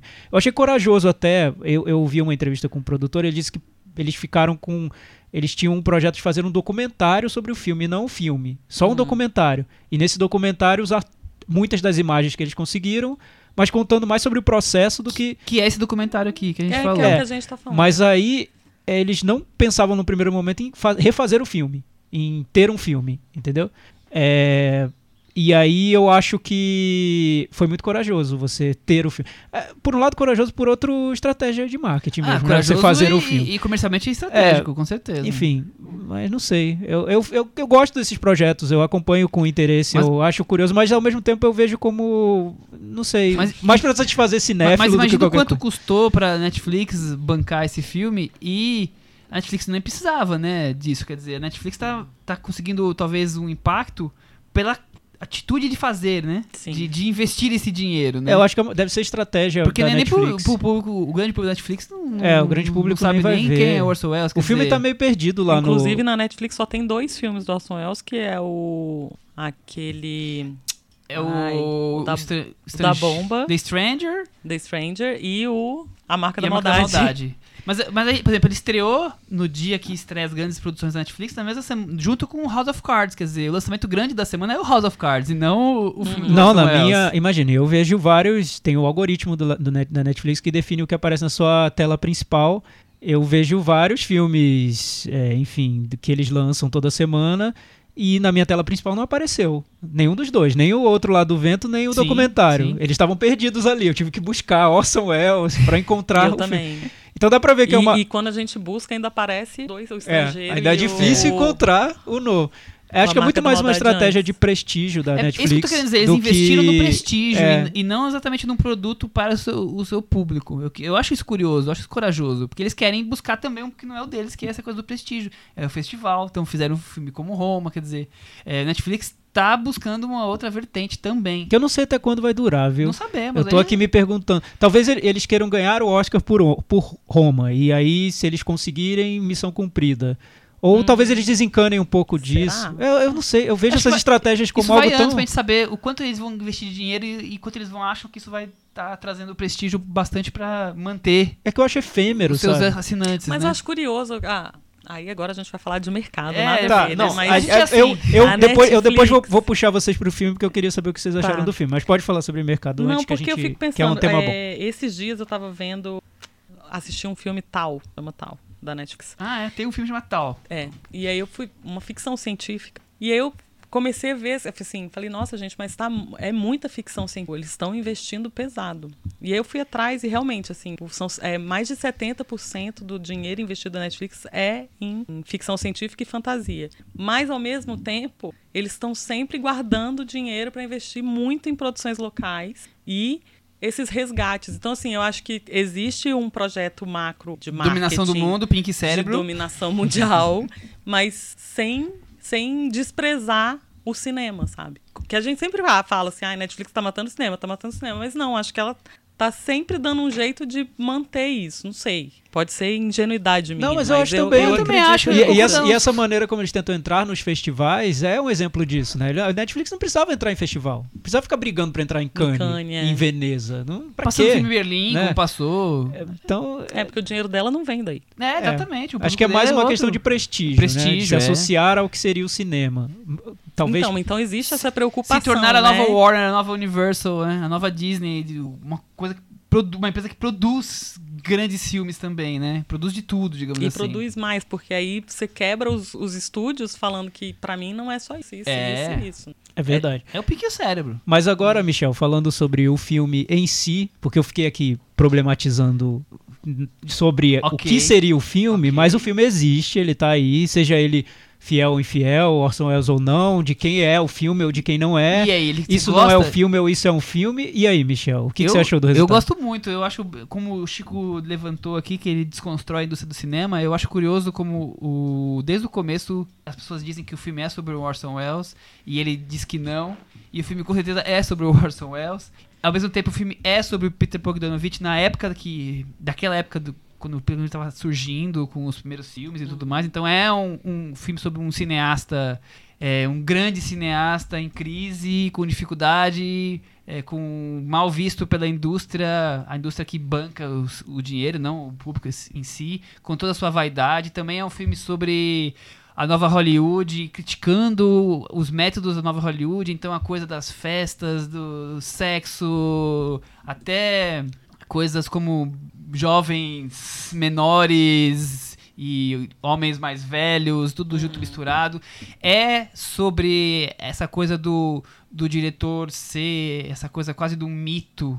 E eu faço o filme, o filme sou eu, não preciso de roteiro, fica todo mundo dependendo da minha criação e sobre como as pessoas veem esse mito. Então tá lá, tem um, uma personagem que claramente é aquela crítica Pauline, Pauline Kael. Pauline Kael. Quer dizer, o filme falando muito sobre o que era o cinema dos anos 70 expoente hum. é da nova Hollywood. E eu acho que isso é o, um dos pontos tão fortes. E o Orson Welles, que estava vivendo na Europa, estava tentando fazer filmes na Europa e traz essa coisa do cinema europeu e é, critica a visão de cinema europeu maravilhoso, que a gente acha realmente maravilhoso, ele tá lá criticando no filme dentro do filme, quando a gente acabou de falar. Ele tá ali criticando muito o cinema do Antonioni, mas não só do Antonioni, vários outros cineastas da época.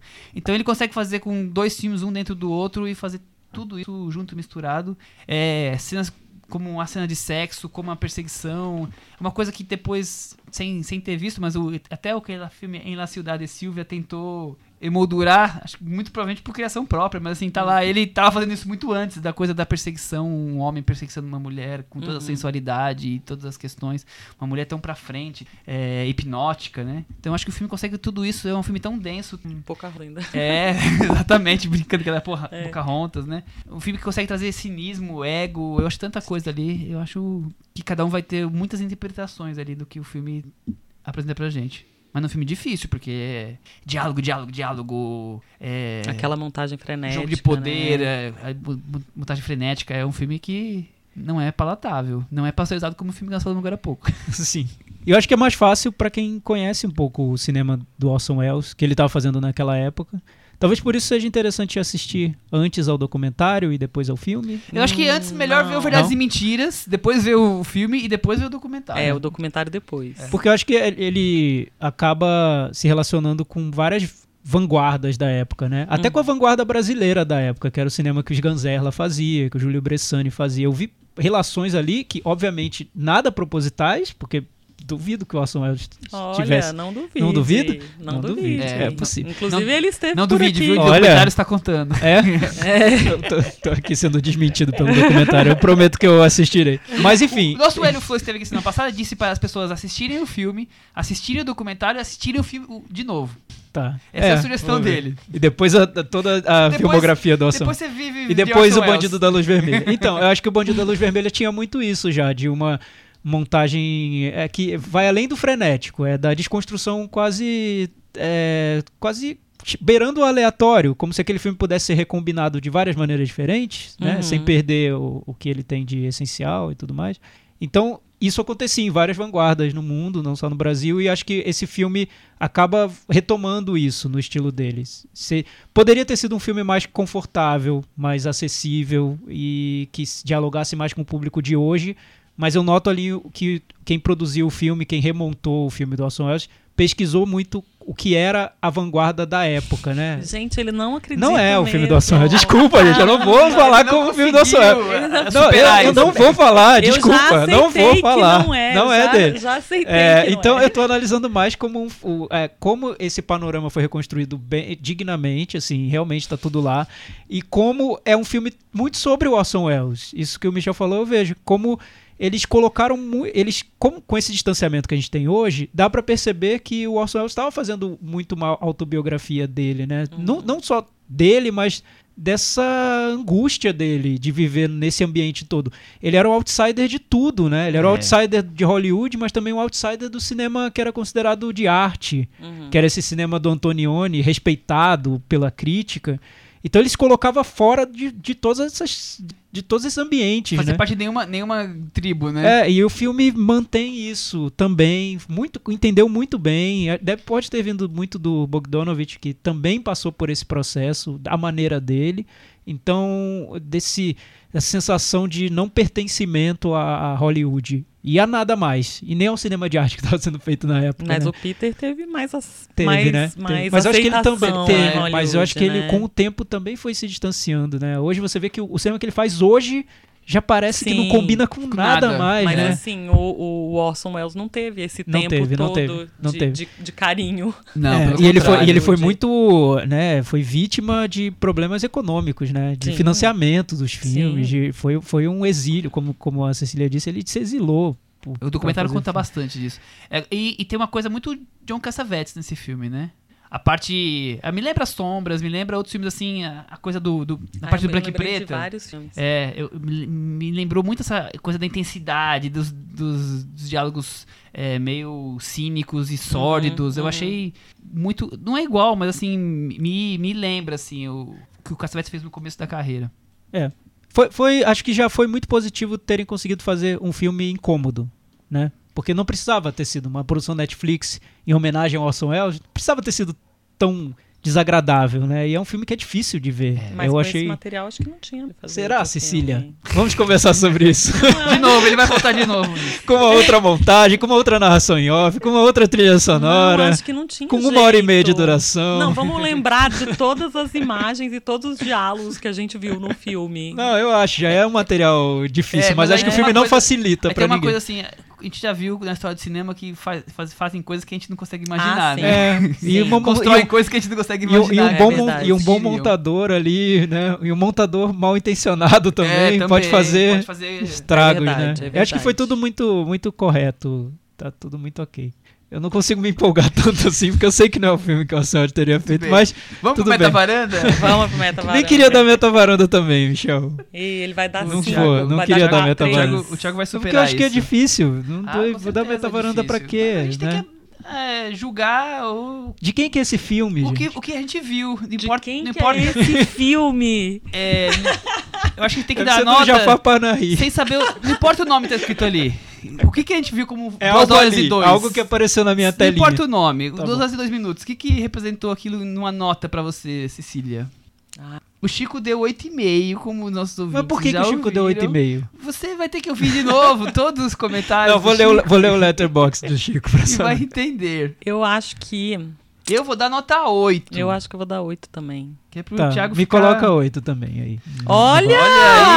Pode pra mim qualquer Dá coisa, 8 gente. pra esse diretor aí que oito ninguém aí. sabe quem é. Nota 10, né? Pro filme que tá na cabeça do Orson Welles, eu acho que é nota 10. Esse filme é nota 8, e sei lá, gente, que, que bobagem. Bom, mas 8 foi bom. Tá, foi bom. 81 no Metavaranda, temos o, o melhor filme dos Metavarandas deste ano, por enquanto.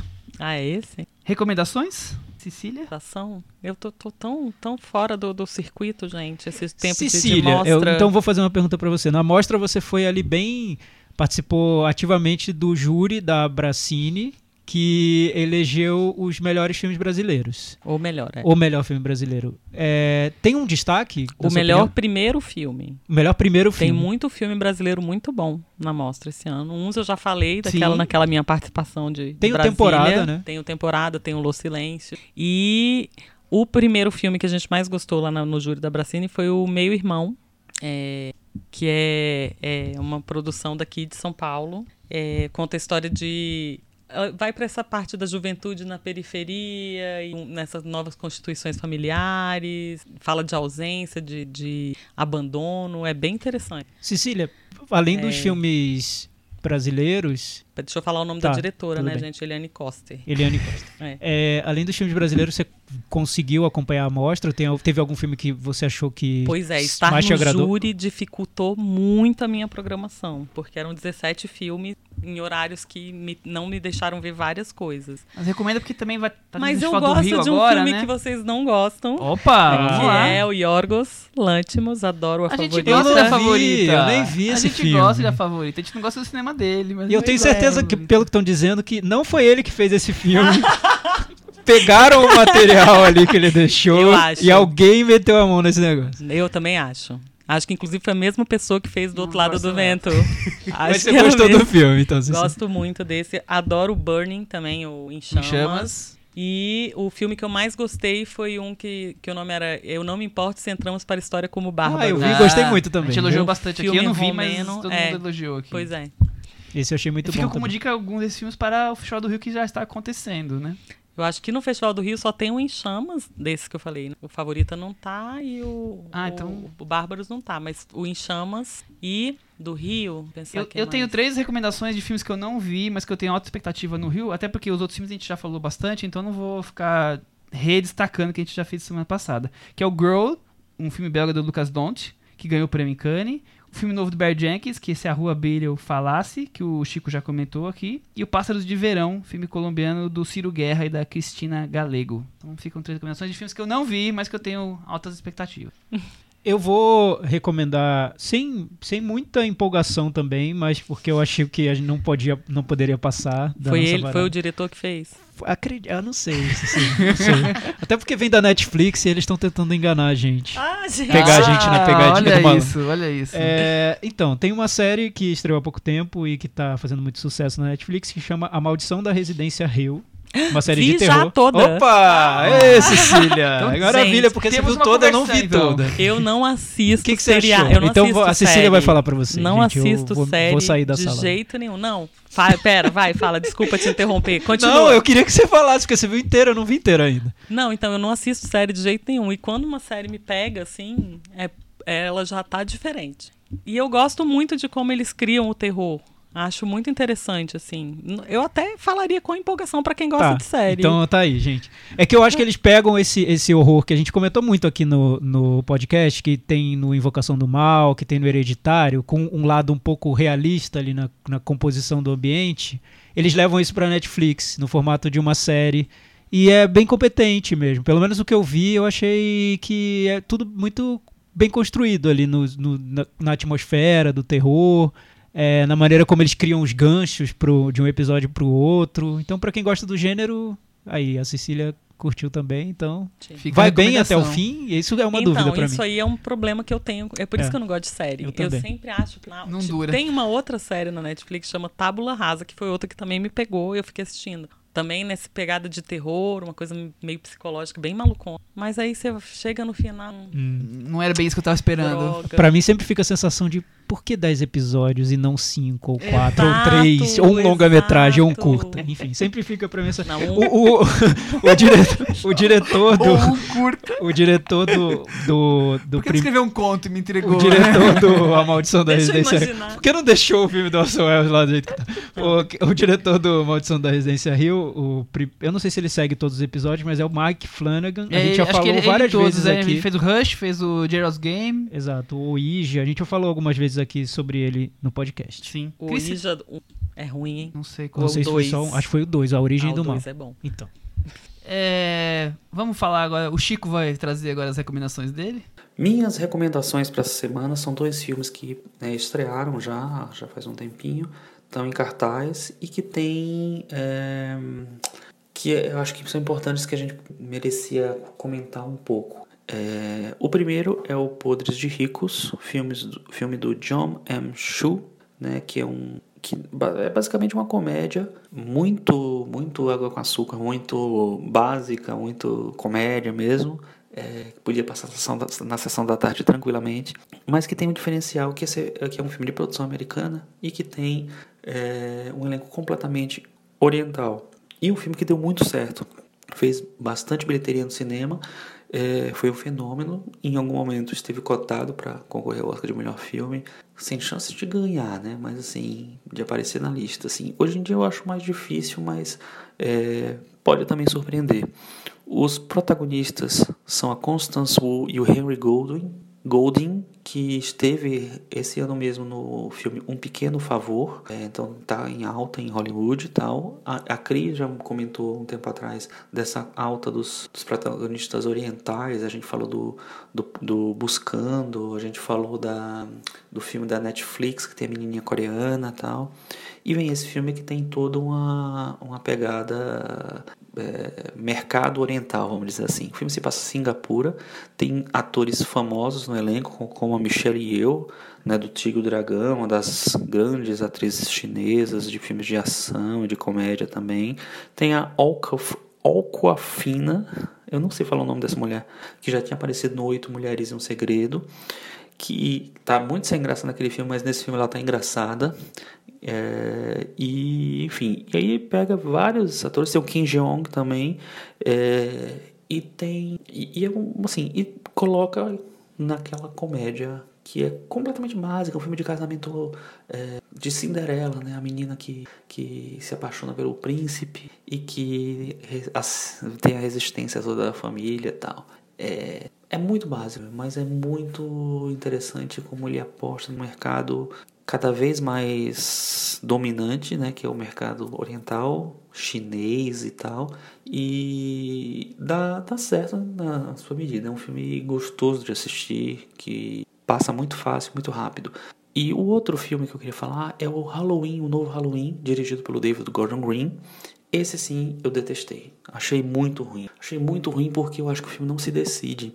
Ele quer fazer um filme low profile, fazer um filme meio Halloween dos anos 70, o Halloween inicial, sabe? Uma coisa meio caseira, meio pequena, meio é, sem grandes ambições. Só que ele já tem, ele tá fazendo esse filme porque o Halloween virou um, um cult, virou um, um clássico do cinema de horror.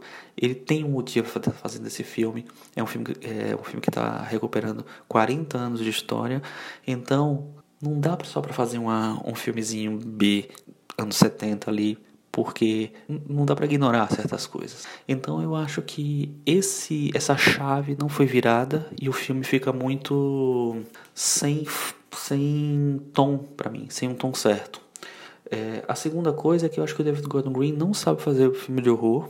Acho que ele não consegue criar nenhuma cena empolgante. E eu não tô falando só de criar medo, não, porque eu acho que eu já passei dessa, dessa fase de achar que cinema de terror tem que ser medo, né, necessariamente. Mas de criar mesmo, de ambientar, de dar atmosfera. A única coisa que dá atmosfera no filme, de verdade, na minha opinião, é a, trilha sonora do John Carpenter, que eu não tenho certeza se é exatamente a mesma do, do filme original.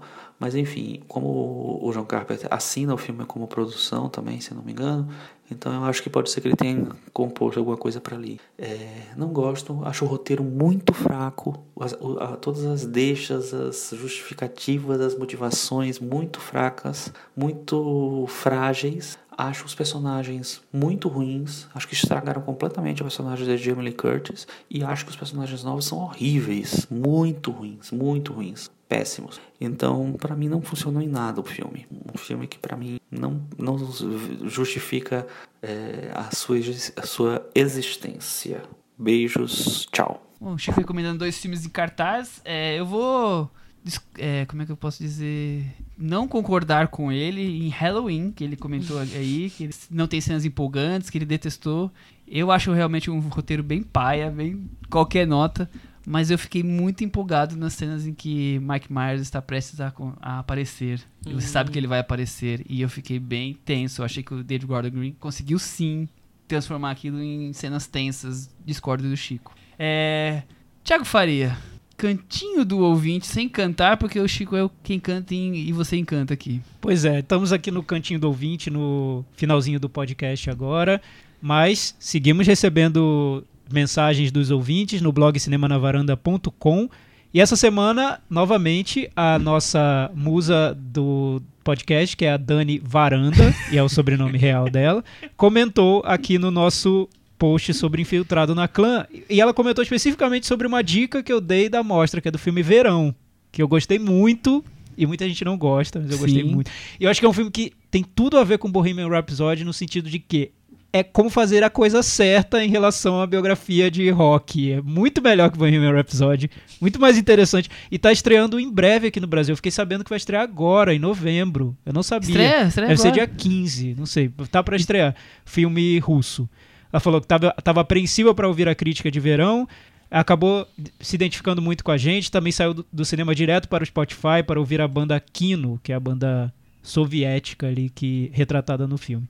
Meu destaque vai para a cena lindíssima das capas de disco. A garota que faz a personagem principal também é linda e o filme me ganhou. Aí fica a dica então da Dani Varanda. E lá no Twitter, o Vitor Almeida disse que ficou muito feliz por causa do Panorama Internacional Coisa de Cinema, que vai ter uma mostra sobre Spike Lee. A Panorama, gente comentou isso. É, né? vai, vai ter em vários, em vários locais, é. né?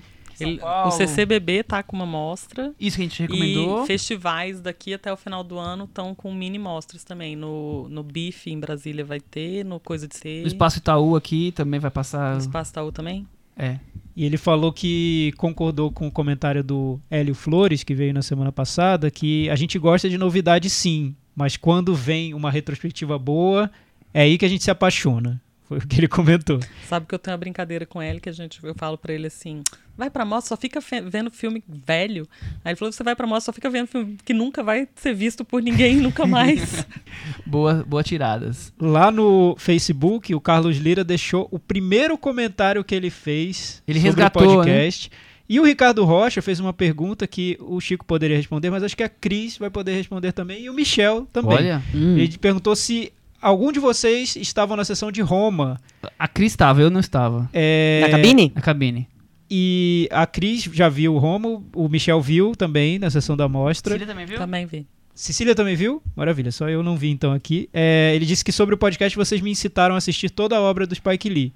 E eu, como cinéfilo, estou envergonhado por não ter assistido a nenhum filme dele até agora. Então, eu queria só que vocês comentassem um pouquinho sobre essa experiência de ver Roma. Recomenda sem dar Roma, muito, Chris. sem dar muito spoiler, porque a gente vai falar sobre o filme.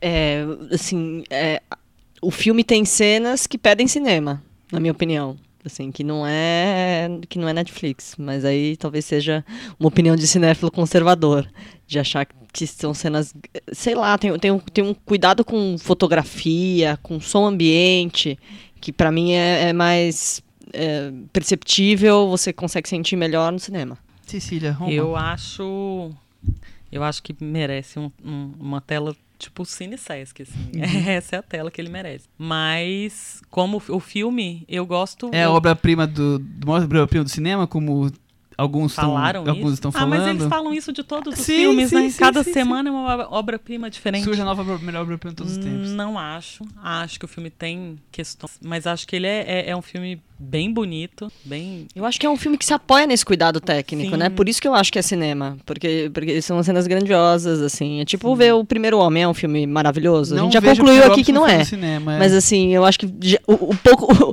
o que ele tem ainda vai se perder se você não vê no cinema. Não sei, assim, porque ele te dá, ele, te- ele tem uma coisa de ser sensorial ali naquele começo, no fim, na hora da nave e tal. E eu acho que o Roma vai por esse caminho. O cuidado técnico dele é uma das partes essenciais da narrativa. Ele é um filme com uma história pequena, filmado de forma grandiosa, né? Não acho a história Eu pequena. Eu- não, pequena por ser essa coisa da Muito particular. uma particular, de uma Tá. personagem só. E ele é filmado como se estivesse contando uma história de um personagem famosíssimo, sei lá, assim, por- pela questão até nostálgica. Eu acho que ele, a quantidade de, de, de travelings que ele usa Sim. ao longo do filme vai deixando aquela coisa da nostalgia tão exacerbada como se fosse. Estamos falando da rainha do México e não do, da doméstica que cuida da família dele, sabe? Mas eu gosto disso, sabia? É, é interessante. É, é, E eu é acho muito bom interessante que é, filme. uma- é a história da vida, mas ao mesmo tempo todo o cinema dele tá no filme. Eu acho muito, muito interessante. Assista, Thiago. Pra Vou- falar que não, foi claro, ele que vou ver- dirigiu. Vou ver, na Netflix, na plataforma para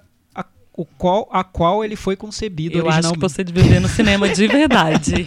É, eu Se ele queria... estrear- Vai ter lançamento, né? Não vai ter, eu acho que não. É, então, Michel, eu lembro, até pergunta pra, pra vocês também, é pra, pra Cecília e pra Cris. É, quando a gente falou sobre Roma e Oscar, a grande dúvida que estava aparecendo aqui era que será que o Oscar vai dar o prêmio para um filme tão pequeno, tão intimista, Hum. tão né, sutil, que de arte?